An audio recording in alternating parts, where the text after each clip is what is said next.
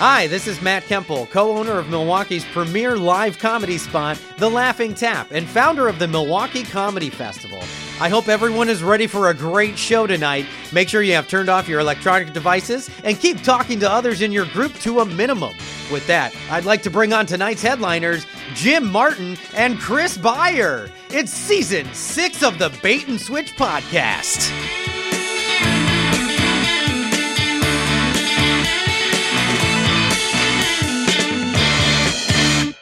Welcome back to the Bait and Switch podcast. This is Chris Beyer, as always, with Jim Martin. Hello, Jim. Hey, Chris. I just realized that I forgot my our guest's last name. I was just thinking about that. What's I'm glad I'm not doing the intro It- because I don't know. Brend- last It's. Brendan. What's your last name, Brendan? It's Brendan O'Day. Brendan O'Day, and I met Brendan. We've been going to the, some just- stand-up things here in town, Mm-hmm. and I met Brendan at a, a stand-up event here in Milwaukee, and we've been talking comedy. I thought it might be interesting uh, to talk comedy here with Brendan because he was a comedian. Uh, were you? You said that at one point you were comedian was your top title, right? I think he Yeah. still is a comedian, but He, he kind of is. Yeah, but he's, I mean- he's kind of a still a comedian. yeah. COVID did a did a real number on on comedy in general, and so from a pure uh, percentage of my income, Mm-hmm. comedy is much much smaller than it was in 2019.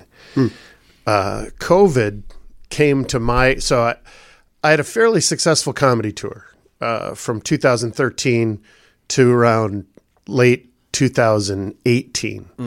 And when that fell apart because I had a horrible experience with a road partner, uh, he stole a bunch of money and kind of it was bad.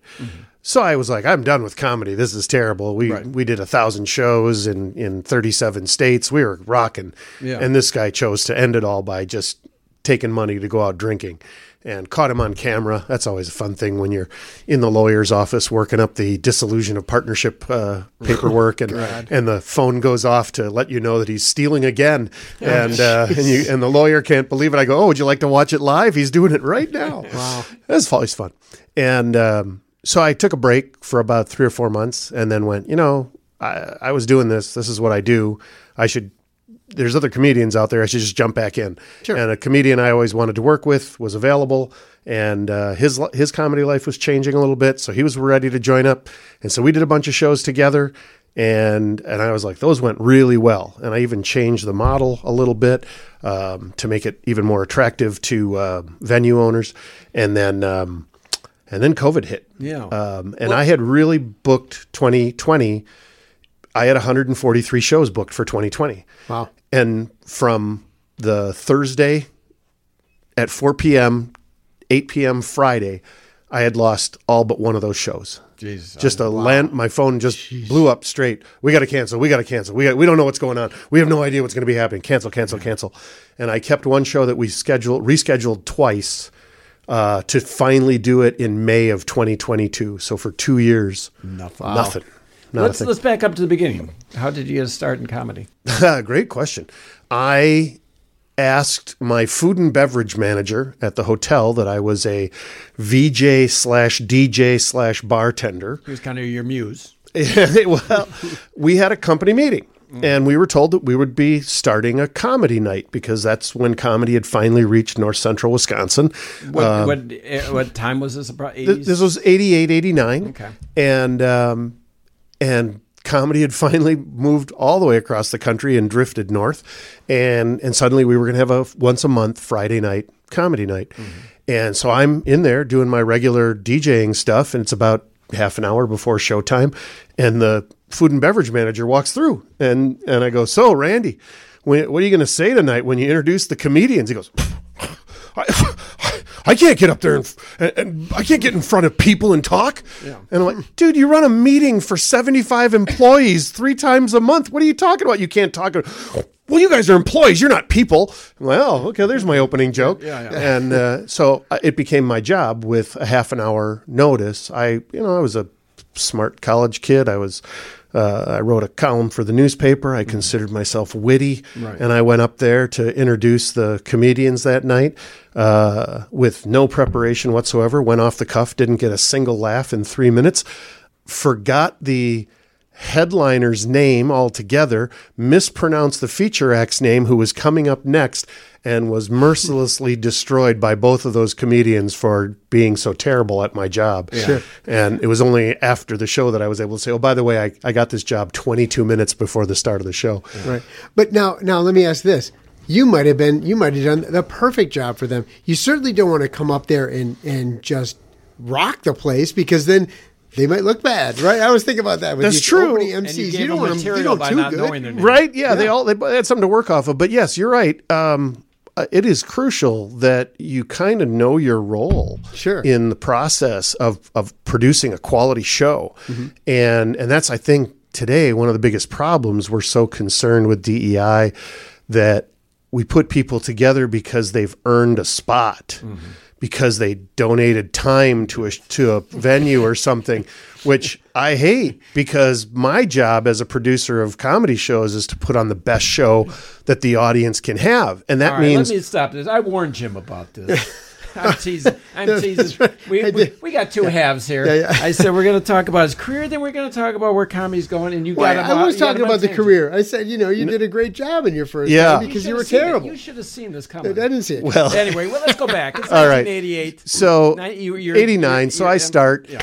and um, we're a once a a great month. job being a terrible Thank job. you. And we'll move on. Yeah. We're a once a month show. It's going well. So then they decide to do a Friday and Saturday, have the comedian stay overnight. Geez, Oh. we've got a hotel. Maybe we could probably put the guy up in a room and do two shows in a Give weekend. a little 10% discount, right? Yeah, it's kind of cool. Well, so like the second month comes up. It's now the week of the show, and I say to Randy because I bombed so terribly a month before, mm-hmm. I say, "So, who did you get to actually do this? You got somebody who's actually knows what they're doing?" He's like. No, it's your job. Oh, great. So I got 24 hours to write a set of material. So that's my second moment that I, I actually sat down and wrote. And again, went badly. Is this uh, Rhinelander or where are you talking? Um, This is Wausau. This is uh, Okay. Rib Mountain place used to be called the Best Western Midway Motor Lodge. in the 80s, late 80s. The the comedy boom was happening back then. Or was it starting to starting to die? Well, it was growing in the Midwest while it was dying on the coast. Okay, we we always lagged the coast by about five to seven years in those days. Right. You know, I don't know what the lag time is today. Now it's probably months because of the internet. But Right. we, um, but yeah, it so it really rose through the early midnight. It's funny because people talk about how comedy was dead in L.A. by '92. Well, it was rocking from literally the Rockies to the Ohio River Valley. Comedy was exploding and, and just growing, and really good comics were coming out of that era. Did you uh, who any any name comics up in Wausau that of the day that we might know? I mean, we had some. I mean, there were there were people that that came through. Uh, Paula Poundstone came to our place, and uh, Kathy Ladman was there. Uh, I'm trying to think of some Chicago comics. Uh, comics you may or may not know, but would be semi-famous in Chicago. Would be guys like Larry Reeb, um, uh, Vince Moranto. Um, yeah, just a handful of people that uh, are still in the game today. Now at thirty, uh, there's a guy who from Chicago, originally Milwaukee, but mostly based in Chicago, that's going to be doing a show at Shank Hall later this month, celebrating his 40th year as a stand-up. And and so that's all the way from that era all the way through. I think he started in '84, so Okay. uh, or yeah, first time on stage in like er, late '83, and then. So that's there's people still swinging the bat out there. It's kind of crazy. So So, when did it go from you just being the emergency fill-in to you thinking maybe I could do this? well, I was the regular host, like I say, and so once that happened, now I'm doing it once a month. Then we expand to two days, so it's twice a month, and then we started doing uh, the first and second, uh, first and fourth, first and third weekend of the month, kind of a thing. So I I'm now doing four shows a month, and I'm writing new material for every show because I'm a writer. I write a column in the college newspaper. I'm a college newspaper editor. You write if you're a writer. Well, from that very, I think it was the second weekend, all the way to the end of the year, we brought a comedian back. So a guy that got booked back. So now he's going to be there for the two night weekend. He was there for just the Friday night. So they bring this guy back, and I used to ask I'd, I'd try to catch the headliner, you know, the, the the afternoon when they'd get into town, and I just, hey, mind if I bounce some questions off you? Is there anything? You know, and just doing that.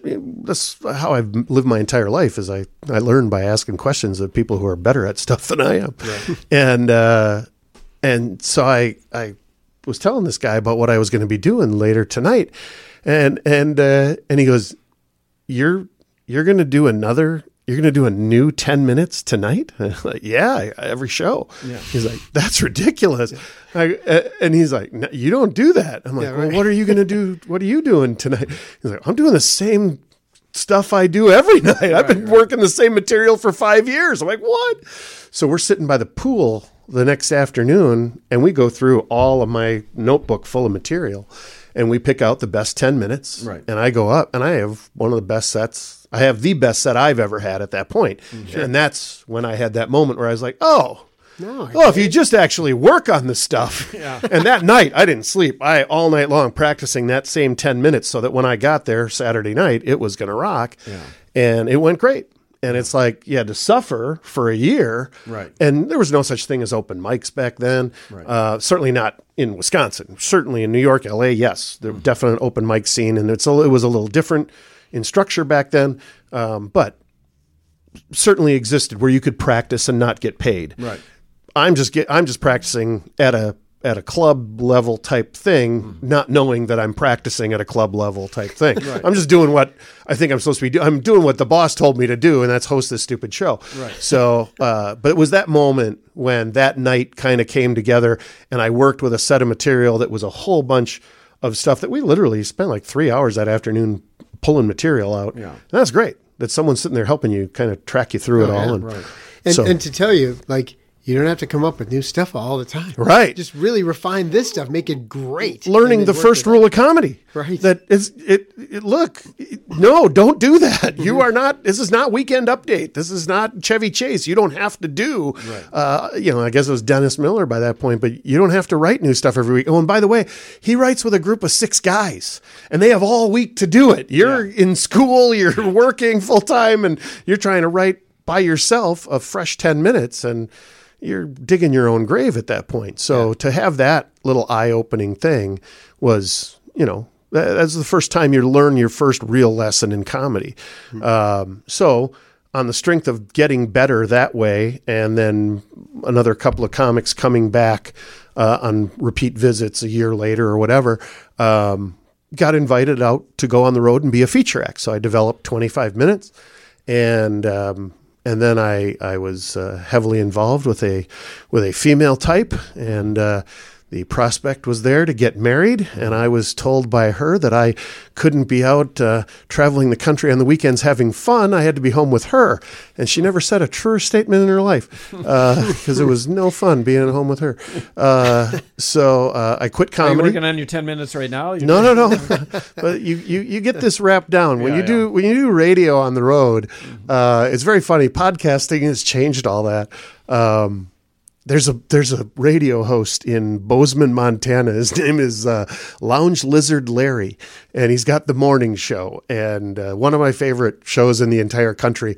And mostly because the first time uh, I did his show, normally it's a 15 minute segment and we got held over for all three hours of his show that day and because it was somebody different to talk to uh, that that wasn't just yeah no yeah and you know not some drunk hungover comedian who got rousted out of bed at too early in the morning so um, yeah, you develop a little, you, you develop your little stories that kind of tell the backstory. And so I, I'm sorry if it sounds a little canned that there's actually some jokes worked Yeah. into the material, but So, like you said, you go on this tour. Yeah. And one of the things back in the old day, like you said, the podcasting has changed this. But back in the old day, that was a big thing. Go to the radio uh, sh- the station in the morning, right, to, to promote the show for the night. still is today. Um, the the comedians that would be um, I don't know who the improv is hooked up with, but they're the big comedy club locally, uh, the big name comedy club. Prior to that, uh, it was the Comedy Cafe, which had been in Milwaukee for about 25 years. And those comedians always were on Dave and Carol on Thursday morning or Friday morning, depending on what era you're in. If you go back to that 89, 90, 91 era, um, comedy was completely different. Obviously, no internet, um, much more of a free for all. Uh, pay was amazing uh, because people drank. We didn't have drunk driving laws that dragged every person off the road Thursday through Sunday, and and um, They and- ruined all our fun. and criminalized everyone. And I and I drive a ton because of road work. Right. So I'm all for strict enforcement of, of all that stuff. Um, but it really, you know, uh, I, I say regularly that you really become a professional comedian when you realize that you're a whore for alcohol. You only get booked back if they have an amazing night of sales. So Right. our entire tour was forced down uh, getting people to drink heavily uh, so that these out of the way venues would have an amazing night. But that was the other side of it. In in winter South Dakota, there's one cop, and and you know Can't he can't catch everybody. you know, and, and uh, you know I'm not going to say I didn't stagger down the street and fall down a couple of times if I knew there was a cop sitting at the end of the block and have him come up and be talking to me while while 20 other vehicles went driving away. and uh, you know I played decoy every now and again if I had to. So it's it, it's a little different animal. Um, but a lot of those places that I specifically went to in that second go round of comedy, um, it it was it was more like the '90s, Yeah. the way we did it, just because of where we went, as opposed to going to the big cities. So, Yeah. um, but back in the day, in in '92, when I'm doing my first rounds, 91, 92, and I'm finally getting to the feature level at clubs in Indianapolis and St. Louis and Champaign, Urbana, wherever. I mean, there were comedy clubs everywhere. Again, that was boom time for the Midwest. Sure. The Shank Hall used to be the Funny Bone in Milwaukee, so it's this little thing. And there were four. There, at one time, there were six clubs in Milwaukee. Uh, there's a club right down the street here on North Ave. There was a club on Layton Avenue in Sixth, down in uh, uh, Stooges, which Was which the one in North oh. Avenue.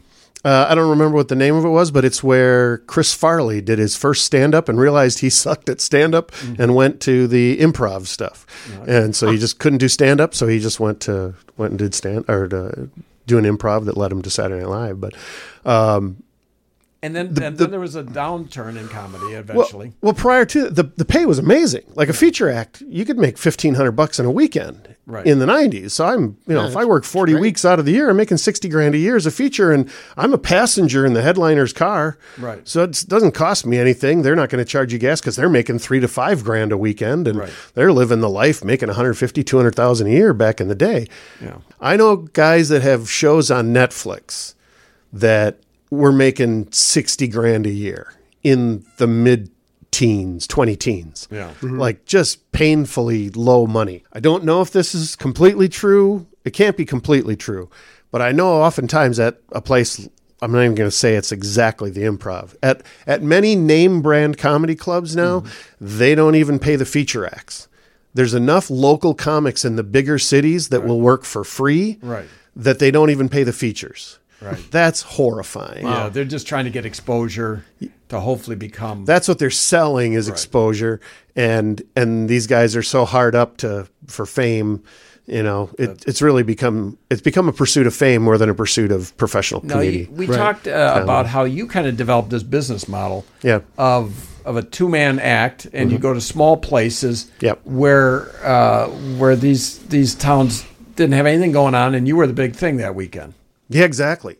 Uh, we so I I'd been kicking this idea around for probably uh, when I started writing again as the divorce started because that stuff just doesn't last. Uh, as the uh, uh, as I like to say, I was married for 14 years, and then that stopped, and, and it just that was the end. And so I uh, I started writing again. It's a it's that thing that it's just like wow, I I got a lot of stuff to get out here, and then. I moved into a neighborhood where there was an open mic two blocks away, and I'm like, well, I've got all this stuff. I should start trying to do it. And holy cow, I'm getting some good reaction, and and even the open mic scene was quite a bit different back then. Uh, it wasn't so clicky, I would say. Today, it's um, we don't have dart leagues. Remember bowling? We don't have bowling anymore. and so now people, you know, they throw axes inside of bars. That's always a good combination: alcohol and axes. And uh, or they get into uh, or they get into comedy, and it's their hangout. It's where they score their pot. It's where they hook up with friends to go watch, you know, late night Netflixing, and and and that's what it is. It's a club more than it's practice for professional comedians trying to get better. Right. And I feel like that period from like 06 to 2010 was way more serious. The comedians that were in the open mic scene in Milwaukee back then, many of them uh, have gone on to some fairly impressive results. And and I don't see I see the number that make it out of the scene today not even as a percentage in real numbers is way less than than the scene birthed back before 2010. Yeah. Um, so that's uh, that's kind of where I that's where I swung in and and started just working on trying to get that first 25 minutes down uh, and looking for someone because my intention was look I, I I'm leaving this life that mm-hmm. of the married life. I am I shouldn't have stopped doing this 15 years ago. I'm going to go back to it and give it a legitimate shot. Right. tried to do the club thing. The pay was so god awful low. I'm like I can't Right. do the club thing. My life costs more than I can make as a feature because whereas I used to make 500 a set, now I'm making now I'm being offered 200 a set. And it's 15, 17, 20 years later. Now it's as low as $100 a set Yeah. for a feature act and it's like how do you even pay for your gas getting around the country at that? Right. Uh, because they do all have to travel separately because they don't pair people up because they don't think about quality. So they don't put two good comedians together, one coming up and one really well established. Nobody has the power to say, I want this guy to be working with me all the time because he can't, because that guy can't make enough money to stay with that guy out on the road. The whole thing has become this vicious cycle of just a lowest common denominator, you know, just sinking to the bottom of, of what you can get for quality. Race to the bottom. So you Yep. paired up with this guy that uh, eventually ended up Yes. betraying you. Yes. And you would go out on these. You you said a lot of it sounded like a lot of uh, plain states, you know, North Dakota, Nebraska. Yep. And you go to towns the size of 100, 200, 400 people, 1,000 people. our plateau was 25,000. So we specialized in towns of 25,000 and smaller. Right. And we tried to go at least two hours away from a major population center. Uh, a little difficult in North Dakota just because so much concentration in Fargo. Right. And then there's just little towns right outside. But it's amazing the people just 30 minutes, 40 minutes outside of town don't want to have anything to do with Fargo. To them, that's not North Dakota. That's like big city. Minneapolis. That's Minneapolis West, man. right. They just hate it. Uh, just hate it.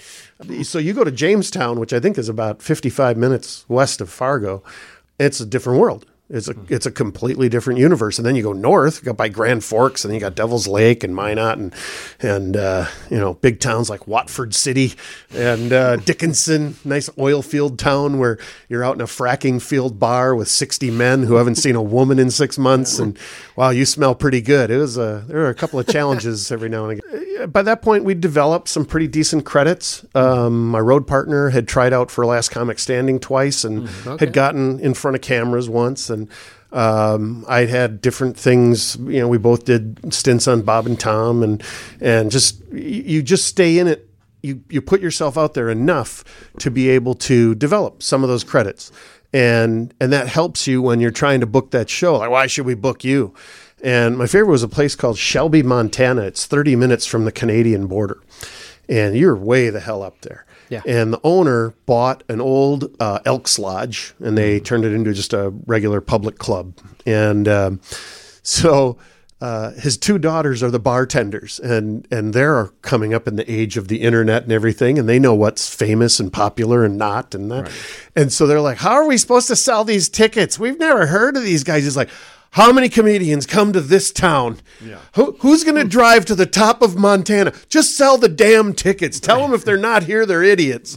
And that's how you sell out a show in a town of 3,000 people. Is you, and, and we had 190 people in a room that held 120 and they're the we were in the lower level and it's one of those old fraternal clubs where the staircase going down looks like the high school Right, right. staircase where it's like 12 feet wide. So they were sitting up on these things like bleacher seats Yeah. and and just blew the room apart. Loved the show. Then the next year they put us in the big eagle or the elks lodge where the big poobah chair and everything was and everything. So the next year you know we're 350 people Yeah. in it Yeah. because we're the only thing.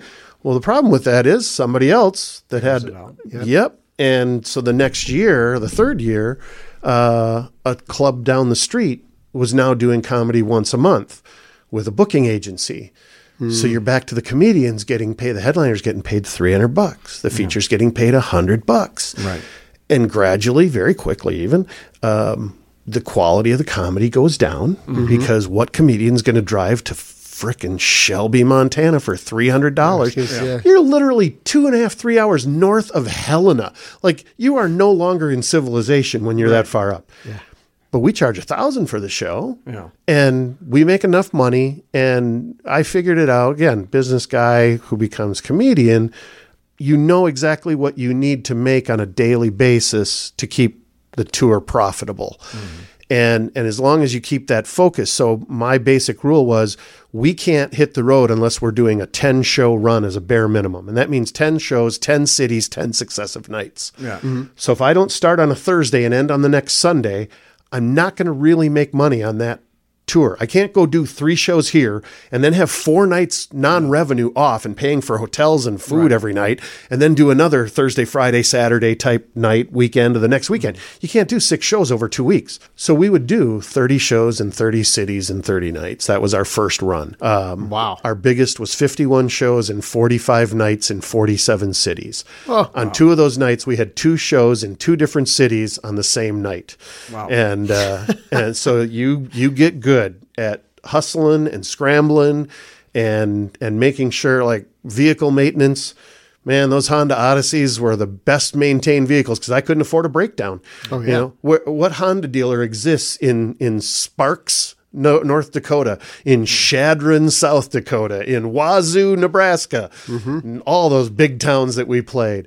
There's nothing. Nobody was there to work on it. Anybody else figure out this model, this business model? So there was a comedian out of Chicago who did it regionally, and he basically focused on the Lake Country and Western Illinois, Northwestern Illinois, and a bit into Wisconsin. A little bit of Iowa because he was originally from there, so he would use it as an excuse to go back. But he could be- be profitable just doing four day shows or three day runs, you know, Thursday through Saturday runs, because he wasn't that far from home. Sure. Uh, he also paid crap. So again, you feature for him, you got a hundred bucks. Right. In his mind, he was helping you out and putting some money in your pocket because you were getting a real audience.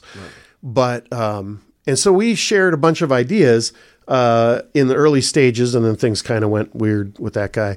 But um, uh, I just again I, I look at it from the standpoint of where's the underserved market, and what does it take for some, and it just came out of I have family up north, and I have a sister who's a huge Brian Regan fan. That guy is brilliant, one of the Yeah. greatest ever. Mm-hmm. And and for whatever reason, one year a tour that he was uh, doing wasn't going to go to Wausau, which was one of his original towns when he first hit the road in the Midwest. So he plays there every year at the Grand Theater, and he wasn't going to be there. And she wanted to go see him. Closest was Minneapolis. Mm-hmm. Well, that's four hours from where we're from. So that means hotel room, mm-hmm. Breakfast the next morning, dinner the night before, go to the show. It's a thousand dollars, as opposed to forty dollars going to see him in Wausau, plus whatever the drive from Merrill to Wausau, twenty minutes. So, okay, how many people have to do that if they want to go see a comedian in the big city? That's a big ask. What if they have two or three kids? You got to pull in the grandparents for an overnighter.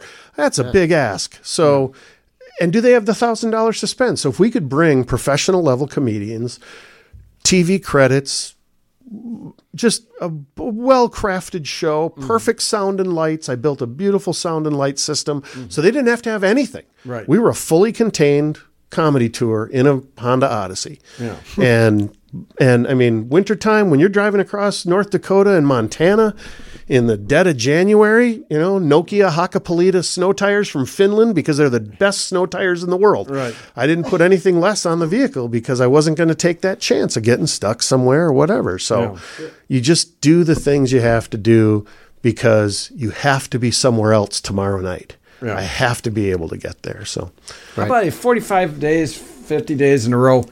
You got to get sick some days. How do you get up there when you're sick? you'd be amazed at how it really teaches you a lot about your body. Adrenaline is an amazing drug, amazing recuperative powers.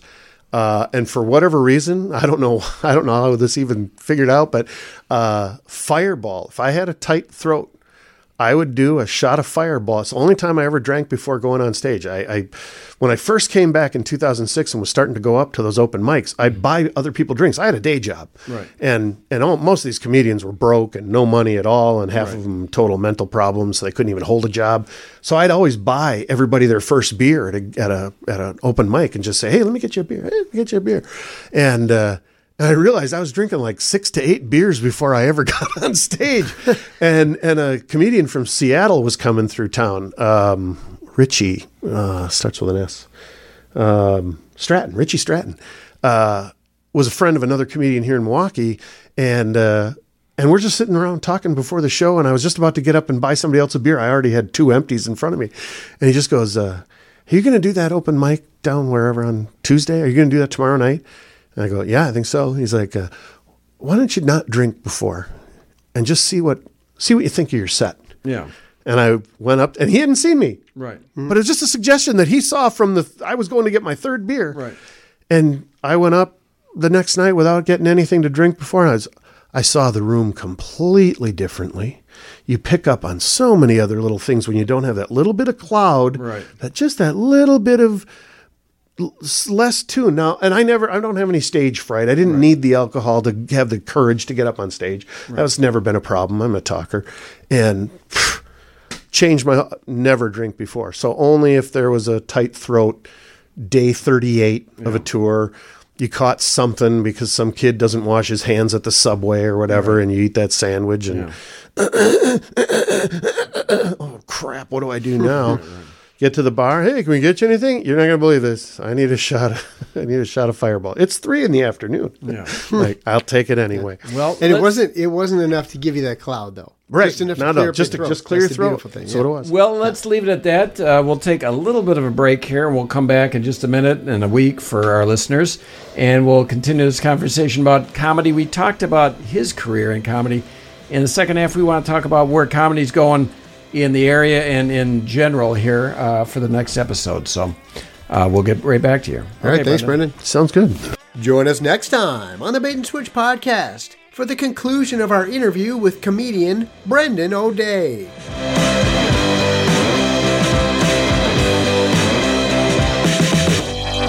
You've made it to the end of another Bait and Switch podcast. Spread the word.